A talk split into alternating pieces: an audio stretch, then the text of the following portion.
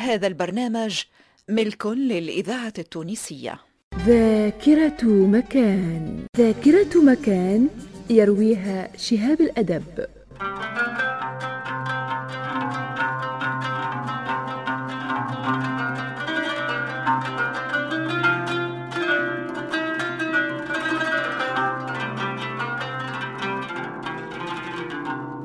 لازلنا أعزائي المستمعين نسيح في ذاكرة قفصة.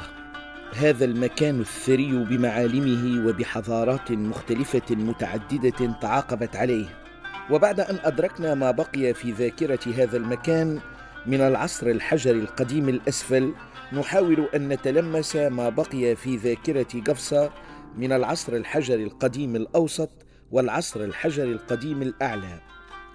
أما العصر الحجري القديم الأوسط فقد شهد فيه الإنسان بالشمال الإفريقي صناعتين متعاقبتين تتصلان ببعضهما إلى حد قريب أو بعيد هما الصناعة المستيرية والصناعة العاترية أين ارتقى فيهما الإنسان نوعا ما وأصبح يصنع من حجر الصوان وعظام الحيوان آلات حادة متنوعة. تساعده في عمله اليومي المتمثل أساسا في رد هجوم الحيوانات الضارية وصيد قوته. إن الصناعة المستيرية المتأخرة في الزمن عن الأشولية كثيرا أو قليلا تحسنت نسبيا واختلفت مع سابقتها اختلافا واضحا من حيث الشكل والنوع. ذلك أن مصنوعات العهد الأشولي تعرف باسم ذات الوجهين أو الثلاث صفحات. وهي خالية من كل جهد وابتكار. في حين جاءت أدوار الطور المستيري لتشدك بقدرة صانعيها الذين يمكن أن نقول عنهم أنهم بدأوا طريقة جديدة هي فن النحت والتشذيب والتشحيذ. لصنع أدوات من حجر تعرف بذات الأسنة والشظايا تميزت بالدقة والإتقان. وقد شهدت بلادنا ونواحيها الجنوبية الغربية خاصة نماذج من هذا النوع المستير كسائر نواحي شمال إفريقيا كلها سواء في المغرب أو الجزائر. وفي الموضع المعروف بالقطار من جهة قفصة آثار كثيرة تعود إلى الحضارة المستيرية تم اكتشافها ونقل البعض منها إلى متحف الإنسان بباريس والبعض الآخر في المتحف الوطني التونسي بباردو. ويتمثل في قدس من الحجر ومصنوعات من الصوان والشظايا وعظام الحيوان صنعت بدقة وإحكام. اكتشفها الدكتور جرويه في عين ماء نضبت وجفت.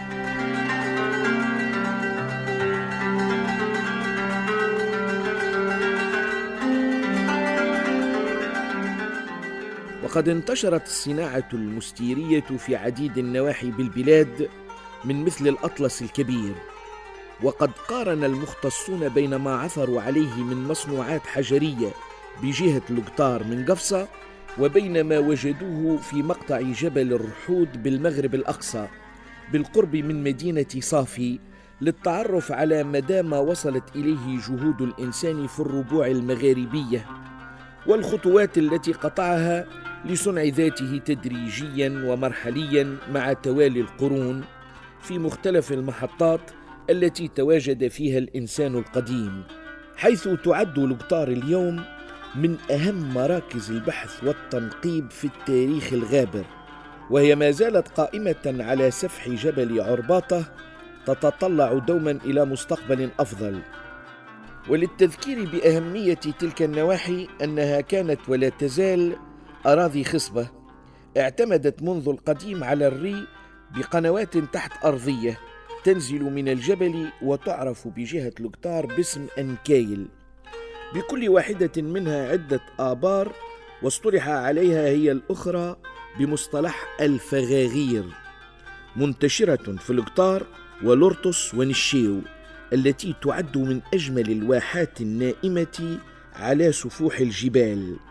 ذلك ما كان في ذاكرة هذا المكان في العصر الحجري القديم الأوسط أما العصر الحجري القديم الأعلى فهو نهاية العصر الحجري القديم كله ويعرف كذلك باسم الإذاعة التونسية الذاكرة الذي الحية. تميز بصناعات أو حضارات أخرى إن صح التعبير تطورت مع تطور الإنسان في شمال إفريقيا ونواحي العالم وأشهرها الصناعة الإبرو-موريزية والصناعة القفصية وهما نتيجة التأثيرات الوافدة عبر الصحاري المخضرة من ناحية وأوروبا من ناحية أخرى في زمن سيشهد نهاية العصر الجليدي الأخير. ففي خصوص الصناعة الإبرو-موريزية تمكن الباحثان الدكتور جوبير والأستاذ ظوفري من درس مركزين هامين بالبلاد التونسية للتعرف على هذه الصناعة ومستواها. فتوصل إلى التقرير بأنها خالية من روح الابتكار والتطور مقارنة بالتقدم الحاصل في نواحي الجنوب الغربي الذي هو على أبواب العهد القفصي. لير كابسيان وصناعته الفريدة. علما وأن الدكتور جوبير وزميله قد قام بالدراسات في وشتاتا وجابس شمالا وجنوبا للتأكد من قيمة هذه الصناعة الإبروموريزية التي وصفوها بأنها صناعة فقيرة.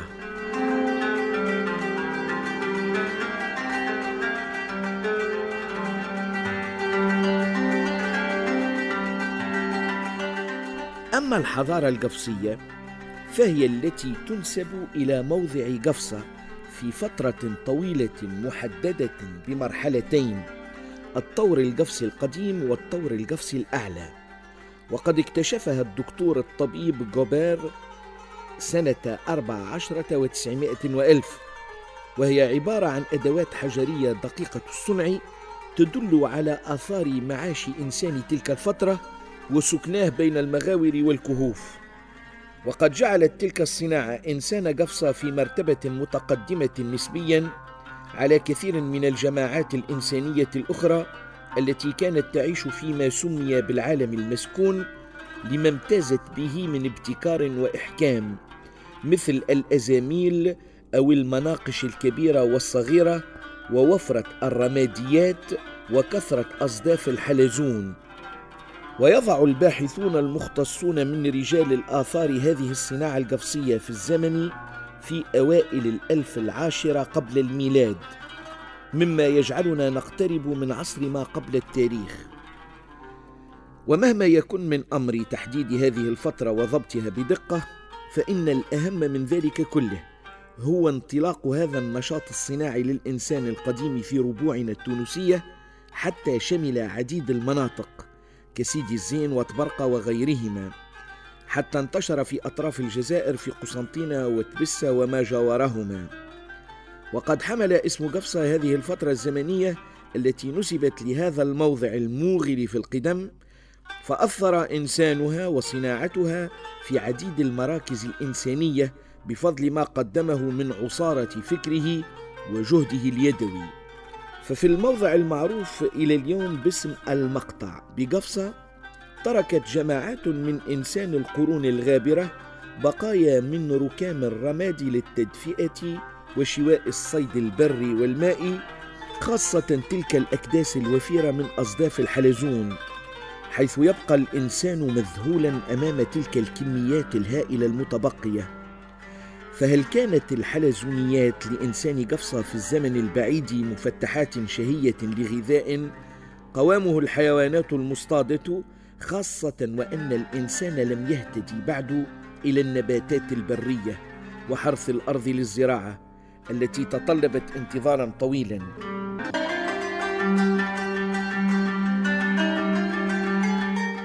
إن صناعة العهد القفصي قد خرجت عن بدائيتها. لما فيها من رقة وحدة أثبتت تواجد جماعات منظمة. عاشت في ذلك الموضع وأثرت في مواضع أخرى.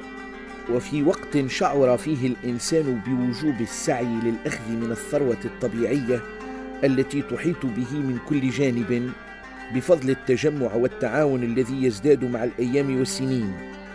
ففي تلك الفترة ازداد الإنسان تكوينا وتقدما وأطلق عليه العلماء الأنثروبولوجيا الإنسان العاقل وهو مجهز تجهيزا حديثا بما في الكلمة من معنى إذا قورن بما كان يفصل الإنسان الأول النادر الوجود في بدايات العصر الحجري القديم.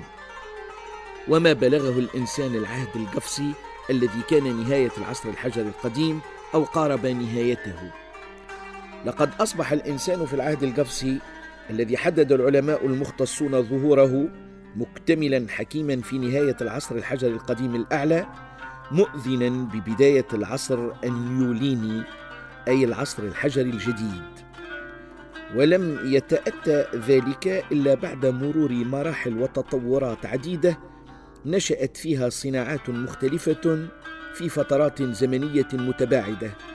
كانت بطيئة ولكنها متواصلة. حتى تميزت الصناعة القفصية بمنتوجات إنسانها المتمثلة في أدوات جديدة بطرق جديدة. ذلك أن الإنسان القفصي هو الذي صنع القوس الذي كان أول أداة مركبة ابتدعها الإنسان. بعد أن أدرك ضرورة تحريك عضلاته ليستخرج منها طاقة هائلة. ذلك أنه عندما قطع عود الشجر أو مسك بقرن حيوان صاده بسلاحه الحجري توفق إلى صنع القوس بعد تفكير ليرمي بسهامه مهاجميه. من أعدائه كانوا إنسانا أو حيوانا مما جعله يكسب أداة جديدة مصقولة تزيد في تحسين مستواه المعاشي والمسكن والملبس.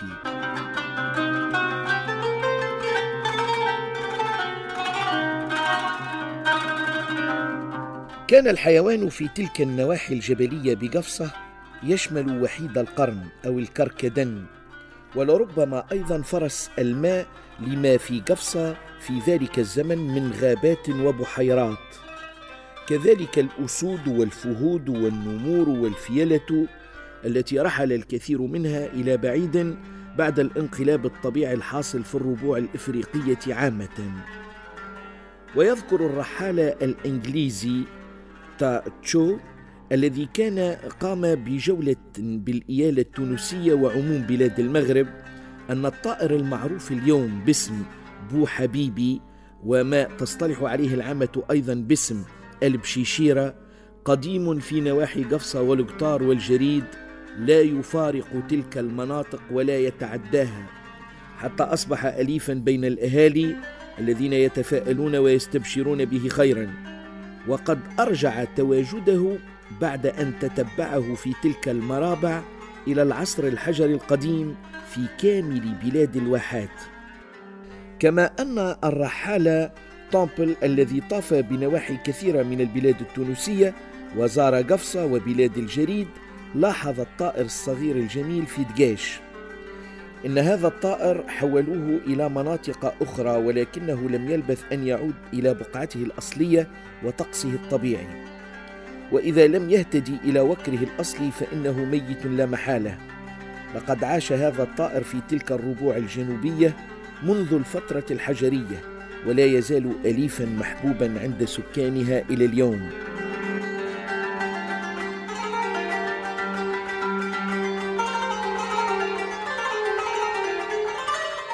كان الكبسيون في ذلك الزمن الذي يسير نحو العصر النيوليني قد أجهدوا أنفسهم لصنع أدوات أخرى جديدة. تعدت تقنية قشر الأدوات الحجرية وتشحيذها ومثلما اخترعوا الرمي بالقوس صنعوا كذلك أدوات الزينة والطرف وتم على أيديهم تصوير الحيوانات والجماعات الإنسانية وتدجين بعض الحيوانات كالكلاب مما مكنه أي الإنسان القفصي من نشاطات جديدة زادت في طلباته وحاجياته التي يبحث عنها من حوله. كانت الأصداف الحلزونية وعظام الحيوان تشكل عقودا جميلة للتزين والتعوذ إظهارا للحسن والجمال واتقاء للقبح والشرور فكان الإنسان في فرح مرة وفي حزن مرة أخرى. كان الفرح الراقص وكان الحزن الباكي. يعيشهما الإنسان القديم مثل ما نشاهد إنسان اليوم وكأننا لم نقطع الآلاف بل مئات الآلاف من السنين. إن ولادة إنسان أو التحاق شاب بلغ سن المراهقة بالجماعة أو موته يخضع لنظام معين. يتمثل في مراسم الفرح والحزن والسرور والشرور باستخدام التمائم كالأخراز والودع يضعونها لدفع الشر والأذى والوقاية من العين الحاسدة والأرواح الشريرة.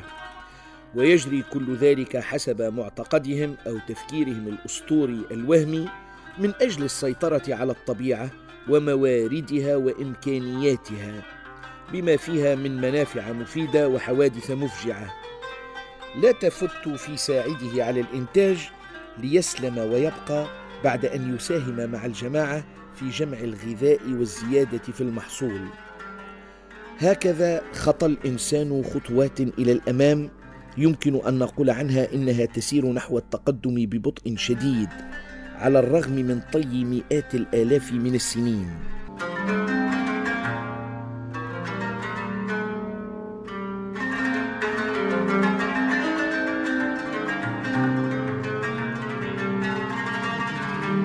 كان عهد ما يسمى بالقفص لير كابسيان بداية انطلاقة جديدة خرج فيها الإنسان عن وحشيته فأصبح جماع غذاء بطريقة همجية ولكنها تشعرك بأن هذا الإنسان أدرك ضرورة استخدام فكره وتحريك يديه وساعديه. ذلك أنه بعد أن كان كالحيوان سواء بسواء. انتقل بجهد منهك إلى شق طريق له في الحياة بقدرة روحية ومادية وفرتها له يقظة وعيه.